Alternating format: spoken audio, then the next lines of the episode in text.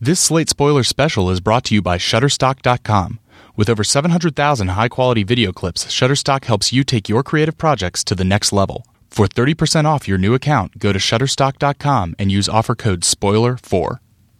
This is Dana Stevens, Slate's movie critic, here with a Slate Spoiler Special podcast on Michael Bay's Pain and Gain.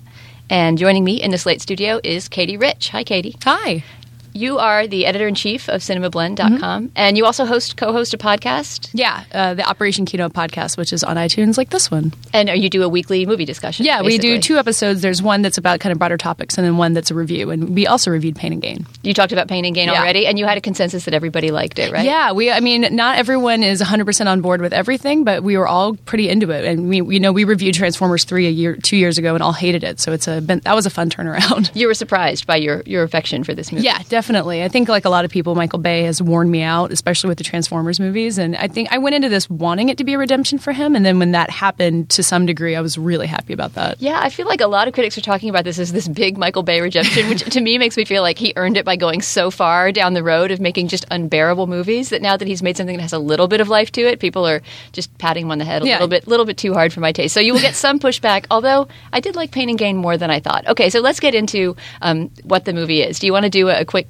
thumbnail plot sketch? Sure. I mean, it's based on a true story, as we're told several times through it. It's about these three kind of lunkheads who work out at this gym in Miami who decide to kidnap and rob this Miami businessman. He's played by Tony Shalhoub. He's kind of depicted as a bad guy, but not. He's not a total slimeball. We're not sure if he's in, involved in drugs or in anything illegal. He's just kind of a jerk. But then again, the guys are jerks too.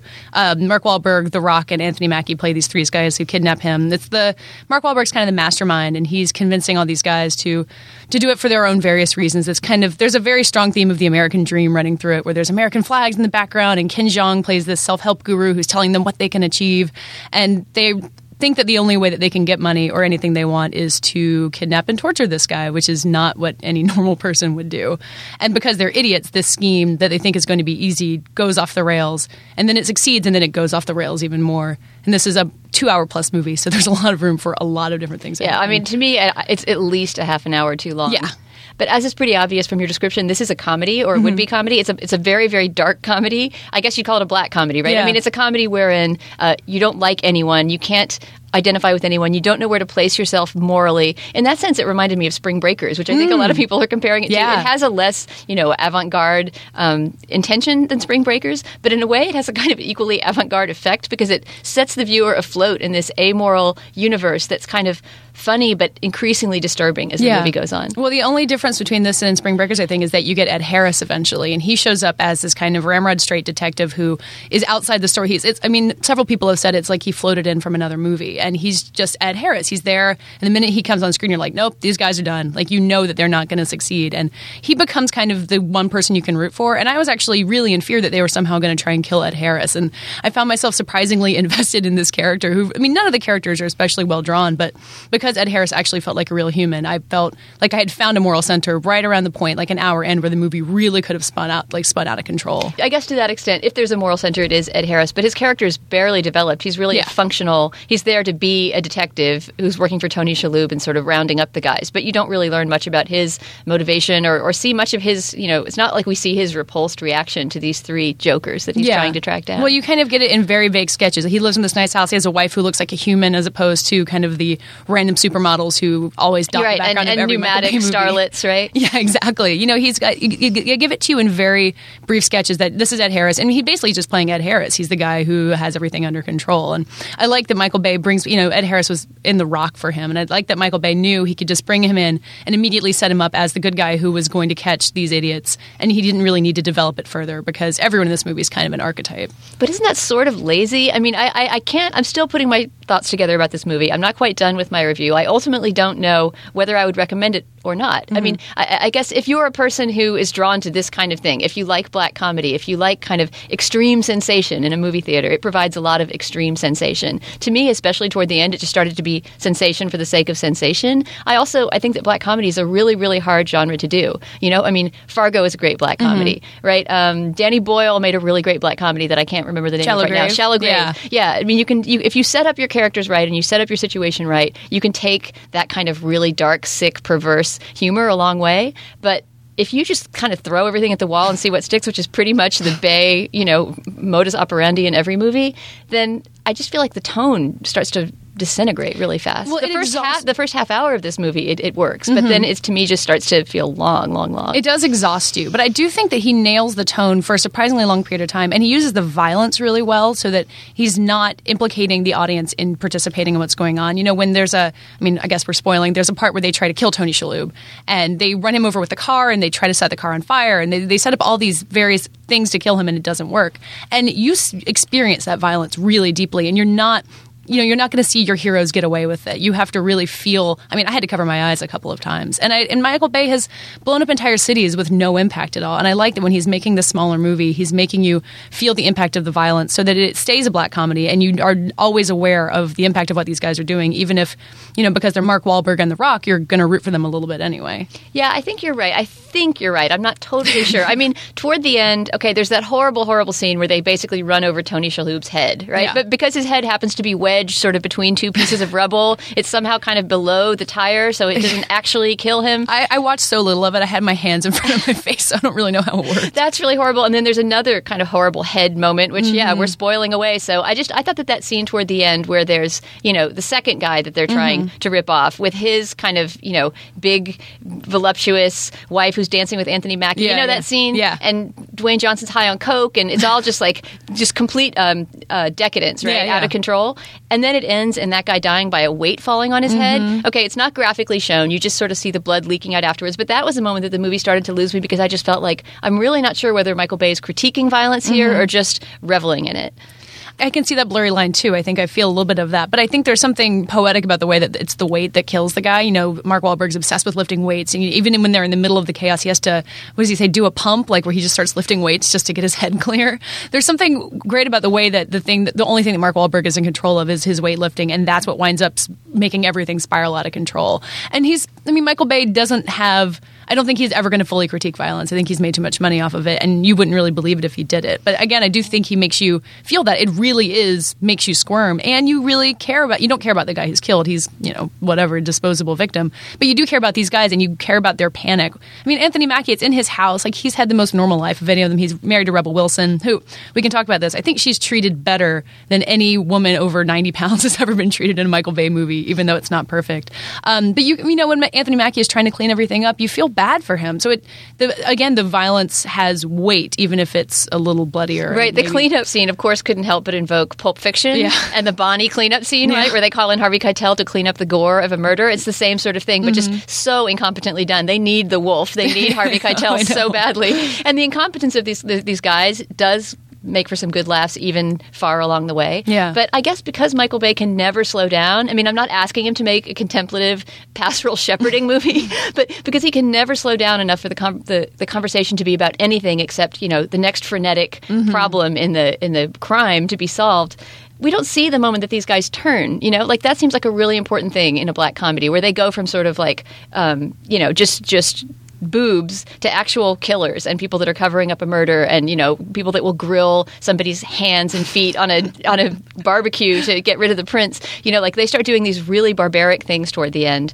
And it's all that same sort of light tone. There's just i mean i'm not saying that they shouldn't do those things. I think most of these things actually happened in real oh, life, I, I- right? I mean, there's a, a, a line. I mean, there's occasional text on screen, and there's one very late in the movie that just says, "This is still a true story," just to remind you that all Right. of these things really did happen. Yeah, no. So accepting that, like, this is going to be an incredibly grotesque dark comedy about real facts, I just I think there needs to be a little bit more of a place where the viewers are given some kind of foothold, some place to understand, you know, how to, if not sympathize with these guys, at least just just know what's happening in their heads. And a, an example of that, I think, is that when The Rock, Dwayne Johnson, when his character, who's this Jesus freak and this sober guy who's who found found God in prison, right? When he goes back on coke, we never see that moment. It's it's not it's not shown to us. You know, we, we see him. It's, we sort of cut ahead in time. You know, their first uh, Tony Shalhoub ripoff scam has more or less worked, and they're all filthy rich. And and then Dwayne Johnson is suddenly back on coke and snorting it off of hookers. And to me, it sort of seemed like you know, if there's a moral center among the three Jokers, it's him. It's The Rock, right? He feels guilty about what they're doing. He tries to befriend their victim, Tony Shalhoub. He's he's not deep down a bad guy. He's just sort of going along to get along. And I wanted to see the moment when you know he gets unsober and, and decides to to go down that road. Yeah, there's a lot of moving pieces in the story that I think that the script quite, can't quite handle. There's a lot, and, and I remember in that middle section of the movie where they're all rich, and there's you know Mark Wahlberg has just moved into Tony Shalhoub's house, and he just assumes that that's going to work, and obviously he's an idiot, but that seemed so outrageous of a thing for a person to do that I also didn't understand how that worked. Are you as impressed by The Rock as a lot of us are by his performance in this movie? I mean, I, I think he's really good. I think he's surprisingly good. Although you know he's always been sort of he has an endearing quality that comes mm-hmm. across as Mark Wahlberg does. You know, there's something that you always sort of like and root for about him. I don't quite know that I get the swooning that I saw on Twitter about The Rock. I mean, I don't think this is sort of like the Matthew McConaughey in in Magic Mike performance of this year or something. You know, something that's just completely out of left field and kind of perfect. But uh, he's very at ease. He's very comfortable in front of the camera. It's nice just to see him give something that's a challenge. Like he's always been, like you said, at ease. He's always been really charismatic, and it's good to see him just playing a character. I think that's what a lot of people are swooning over, just allowing this huge guy who's a wrestler. He doesn't look like any normal human being, but letting him play a pretty well-rounded character and a really interesting character is fascinating. And just to see that he can really pull it off. There's some funny stuff between him and Tony Shalhoub, and that long, way too long section where they're keeping Tony Shalhoub prisoner and trying to break him, basically get him to sign over all of his property to them. There's some funny kind of reverse reversal of expectations moments where the victim is a complete asshole and the captor is this kind of gentle giant. Yeah. You know, and I actually I do like the idea of making the victim hard to like, which is something Ed Harris keeps saying after he gets hired to help Tony Shalhoub find the guys. Right? He's you're a very hard victim to like. Well, even the cops who go and investigate it, and th- and this is I think one of the problems is that we've got these three central idiots. We've got Tony Shalhoub and then a couple of side characters also wind up being giant idiots. Like when they go and talk to Tony, Tony Shalhoub in the hospital, and they assume he got wrapped up in some like gay sex crime because they were in a warehouse full of sex toys. It just that doesn't quite make sense, but it is part of I think Michael Bay establishing this entire world. Like Miami is a whole planet where everyone except Ed Harris is a complete idiot and homophobic and you know racist and you know traits that we see in other Michael Bay movies. In this one, he's kind of assigning it to these characters who exist in this alternate universe, kind of like the way that uh, Spring Breakers sets up Florida as an alternate universe as well. Yeah, it's weird how this movie echoes Spring Breakers yeah. in so many ways. Okay, well, I want to get into whether all of these gestures towards homophobia, racism, sexism actually are homophobic, racist, and sexist. But first, let's take a moment for a word from our sponsor. This episode of the Slate Spoiler Special is brought to you by Shutterstock.com. With over 700,000 high quality video clips, Shutterstock helps you take your creative projects to the next level. For 30% off your new account, go to Shutterstock.com and use the offer code SPOILER4. At Shutterstock.com, you'll find the perfect video for your next creative project, whether it's a website, an advertisement, multimedia presentation, or any type of film project. They have clips in a variety of digital formats, and most come in HD. Shutterstock sources video clips from around the world and puts them at your fingertips. They add 10,000 new video clips every week, so every time you visit, you'll find something new. You can try Shutterstock today by signing up for a free account. No credit card needed. Just start an account, begin using Shutterstock to help imagine what your next project could be like, and once you decide to purchase, use the offer code SPOILER4 so new accounts can receive 30% off any package. That's shutterstock.com, and for 30% off new accounts, use the offer code SPOILER4. The Spoiler Special thanks Shutterstock for their support. All right, so back to pain and gain. So let's do an overview of some of the problems in this movie. I mean, I don't necessarily just mean problems with the movie, but problems in America that the movie addresses. I would say, sort of uh, in a hammering one on the head sort of way. I mean, the, the, message comes across in the very, very first voiceover from Mark Wahlberg. Right, the first thing we see is him doing this kind of crazy sit up where he's hanging upside down from a wall of the gym. And when, but when he has a camera mounted to his chest, so you're following him as he does these right sit up cam, down, which right. is wild.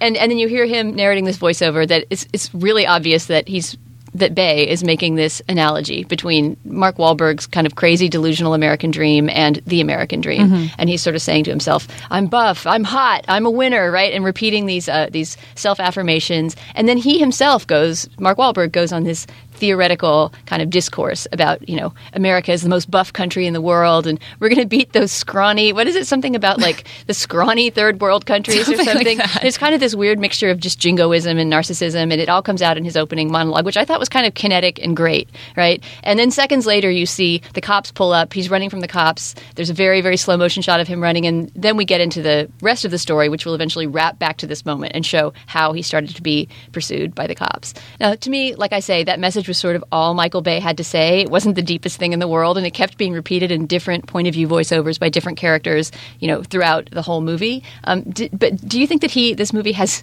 anything to say? Are you are you satisfied by its the message that it carries? I don't know that it has a ton to say. I think you're right that that kind of the idea that you're pursuing something and all these people are trying to pursue whatever their version of the American dream is through ridiculous ways is pretty much the meat of the entire story. But it is, I like seeing it all put on the surface. I feel like this has been the subtext of every Michael Bay movie where he's, you know, he gives us Transformers and you're like, everybody wants a cool car and a babe on a motorcycle and kind of makes us, assu- like, assumes that the audience wants that too. And in this, it's actually taking that apart and saying, this is what some people want and this is how ridiculous it can be. And there's something about just parodying that urge, which is, exists everywhere. It's subliminal in almost everything, not just what Michael Bay makes, but most things that come out of advertising or Hollywood. And putting it on the surface makes it more interesting, even if it's not digging particularly deep into that. Right. Well, I mean, I, I see a lot of people saying that they're really bothered by the homophobia and sexism, and even to some extent racism in this movie. Um, the racism usually being located in the Ken Jeong character, Yeah. who's this kind of um, you know guru, self help guru, who never meets up with the guys. Interestingly, you only see him in sort of cutaways to like infomercial type. Well, he speeches. does. Mark Wahlberg does go to one of his seminars, and they kind of have a brief That's conversation. right. We don't see much of it, though. It's not really that impactful. Yeah, he, but he doesn't know about the, the, the plot. He doesn't directly interact with any of them. But thank God, I mean, he, I remember how much he was in Transformers 3, and a little Ken Jeong goes a long way, as it has often. And having him in less of this movie, I think, is more is a better way to use his talents. Yeah. I don't think, I mean, to say Pain and Gain is less racist and homophobic and sexist than most Michael Bay movies is not a compliment because ideally it would not be that at all. But I'm, I'm comparing it to the actual, you know, rest of humanity. Oh, to the rest of humanity. I mean, I think it does reflect the way that a lot of people feel. And you get Mark Wahlberg walking the gym and looking at with disgust at this overweight woman on the treadmill, and that's unforgivable. There's no reason to have that attitude, and you do think that Michael Bay shares in that. Like Michael Bay clearly uses overweight women as a joke. He always has. And Rebel Wilson, even though she is playing an actual character, she's her weight is also used as a joke. But I, there's, I mean. I don't want to write it off because I do think it's a problem, and I think that those moments make Pain and Gain a weaker movie. But in a way, you can't get the good Michael Bay without the bad Michael Bay. So it, it's it's all part and parcel. And in this, he's actually got characters who reflect that. So there's slightly more of a reason for it to exist, even if it would be a much better movie, and he would be a much better director without it. I, mean, I think the way that that woman is treated, again, um, I don't know how to identify her character. Like the big buxom lady who's with the guy that a weight falls on his head. I Oh, guess that- she's supposed that to be married yeah. to him, right? She's never given a name or like any background, so I don't know how else to identify The her woman with the breast implants. And I think that that character is treated really horribly. I mean, I mean, first of all, of course, she's like shot up with horse tranquilizer and eventually killed by by mistake by Anthony Mackie. But even before that, when she's like dancing on the table and he's slapping her ass, I mean, there's something about that kind of image of like, oh yeah, the big sexy fat party lady that just just really turned me off. Yeah, there's that, and then there's the guy at the gun store, the like, slightly effeminate guy who sells him the weapons, and he he's trying to sell them a taser, and for no reason he's like, "Tase me! I've done it before. You know, shoot this taser on me." And then you just have this lingering shot of this slightly lisping guy being tased, and it's it's it's so it's hard to call that homophobia because it's so non-specific and bizarre. No, you're right. You're right. It's more juvenile. Yeah, Actually, it's- it's, really it's just more like ju- junior high bullying. Yeah, and there's like dwarf jokes in there, and there's a big long poop joke in the hospital, and there's just stuff that that's Michael Bay's sense of humor, and it's been awful in every movie he's made. And even though this movie is a lot more accomplished than the Transformers films, it, that's still in there, and you just you can't get it out of him for some reason. He is a seventh grader. Well, you know, Keith Uhlich for Time Out wrote this really, really hilarious pan of Yeah, this I read movie that. in which he compared Michael Bay's artistic style to a toddler painting with his own feces. and I think, but I think in some crazy way, that kind of vitality and primitiveness is almost what you and people who really like the movie are responding to in it. Yeah, it's. I mean, Michael Bay is an auteur, and I think Keith acknowledged that in his review too. He's got this style that is completely his own. He has made his stamp on this kind of filmmaking, and the fact that it comes with awful stuff in addition to kind of breathtaking action style, and you know the way that this entire world feels unified. It comes with that awfulness, and you can either kind of be horrified by it, which is you know totally you you should be horrified by it, but I think you can still take the film for what it does well, while also saying you know give it a break, like you know grow up a little bit. You know, before we wrap, we haven't talked at all about the visual style of the movie and just, you know, sort of what it feels like as it unfolds. And as you say, Bay is an auteur of sorts and he definitely has his own mark. Can you describe like what, what this movie looks and sounds like? I mean, it looks in in a way like the Transformers movies. It's very saturated colors. There's a lot of shots of beautiful women in bikinis. The the pacing moves really fast. I think it does move slower than the Transformers movies. It's got. uh, We were talking before about how it there's almost like an art film where he just throws in shots and you don't know what they mean and they last for half a second and it's almost like subliminal messages. And it, it, it, there's are a bit more coherent just because he's making a movie about people. But I think that the speed and the saturated colors makes it feel like a world unto its own. And it does benefit the story more than it would if he was you know when he's trying to make a straightforward action film like he has before. He also has these self-conscious moments like you say where legends pop up at the bottom of the screen. That that moment that you see this is sadly still a true story i think that's the moment that the rock is grilling the hands yes. which is sort of the high point of grotesque absurdity near the end. And uh, and that's very late for that to appear. You know it's this, it's this kind of jarring thing and I, I liked that. I also liked the, the switching voiceovers from from different points of view. I really liked the voiceovers and I, I a lot of people I know were kind of exhausted by it, but I like that everyone has their little chance to speak up, and I think it fits with what we were talking about the theme of everyone chasing their own American dream. You know, even the uh, the Bosnian or uh, Russian supermodel or whoever, the woman who teams up with The Rock, she gets her voiceover for a brief second, and you see kind of the surreal experience she had coming to America. It switches perspectives in this really fluid way that I think that Michael Bay's crazy style allows that to happen. You couldn't quite do it if he wasn't cutting around so fast. Well, because I don't feel feel like he's filmmaker enough to tell the story without the, the voiceover. it's so frenetic, everything that you're seeing that that's sort of the the only exposition we get. But it's not boring exposition. That's, that's very true. You know, the very end where we see mugshots of the actual guys, you know, next to it's a very, very common, right, in movies based on a true story that at the end you'll get to see the actual person, and uh, and the Mark Wahlberg character and also the Anthony Mackie character end up on death row, mm-hmm. right, and uh, and then the other guy, the Dwayne Johnson character, gets I think 15 years yeah, because because he helped he helped finger his. I think his he's now free, actually. To me, there was a disappointment in the hastiness with which we saw the real guys, you know, had their stories wrapped up, and, and the movie ended. I mean, we've spent a lot of time in the company of these guys, and we never again, just as I was saying, you don't see when The Rock goes back on Coke, you don't see the moment that they realize that they're going to die, that they're getting sentenced to death row. You know, I feel like, again, it's this is the sort of lack of any moral grounding. You know, we're supposed to, I guess, sort of cheer that they got caught and that they're going to be killed. But I, I just feel like that places us in some sort of relationship with them that the movie feels unresolved. Yeah, I kind of wish that hadn't happened. And the ending, I think, feels dragged out. And there's a moment when uh, Mark Wahlberg's been apprehended in the Bahamas when he's trying to empty Tony Shalhoub's offshore bank account. And he comes back to Miami and there's this press everywhere and there's this huge police presence. And he turns to Ed Harris and goes, Is this all for me? And you can tell that he's still kind of dazzled by what he's accomplished. And he, he the weight of it has not quite hit him. And it reminded me of The Informant in that way, where that the Steven Soderbergh movie with Matt Damon, where he's kind of this moron who's trapped up in this case and he d- never quite realizes exactly what's happened and what he's caused. And I felt like that was a really good note to end on to keep it upbeat without, I mean, just acknowledging that they go to death row is a really dark way. And then it just sends you out like it didn't mean anything. And that kind of almost brings you back to the Michael Bay we expect, where death is nothing and he just moves on. So I, I do think, I agree with you that that ending with the real mugshots was a little off key for what everything else that happened. Yeah, it's just, it's such a dark, dark, cynical moral universe we've been, inhabiting the whole time. And yet there's kind of no gravity to it, you know? So, so you end with sort of, you know, not just not any sense of, of even comeuppance or satisfaction or like, yeah, the hell with those guys. I, I was just sort of like, all right, so life's a bitch and then you die. All right. I mean, and it's so frenetically paced and yet it feels slow because there's not any variation in, in that pace or in that, mm-hmm. that cynical tone. Maybe they should have ended with The Rock singing with the choir in uh, prison because he looked so happy. That would have been a nicer note to go on. yeah, a little uplift, please, next time, Michael Bay. All right. Well, Katey, this was so much fun. It was excellent. I can't believe you haven't come in to spoil a movie before. I am so excited to be here. This is uh, the Slate recording room. It's uh, listened to it so many times. A legendary white box. well, please come back soon and, and do another spoiler with me. Thanks. I'd love to. Our producer is Chris Wade. The executive producer of Slate Podcasts is Andy Bowers. For Slate.com, I'm Dana Stevens. With the Lucky Land slots, you can get lucky just about anywhere. This is your captain speaking. Uh, we've got clear runway and the weather's fine, but we're just going to circle up here a while and uh, get lucky. No, no, nothing like that. It's just these cash prizes add up quick. So I suggest you sit back, keep your tray table upright, and start getting lucky. Play for free at LuckyLandSlots.com. Are you feeling lucky? No purchase necessary. Void where prohibited by law. 18 plus terms and conditions apply. See website for details.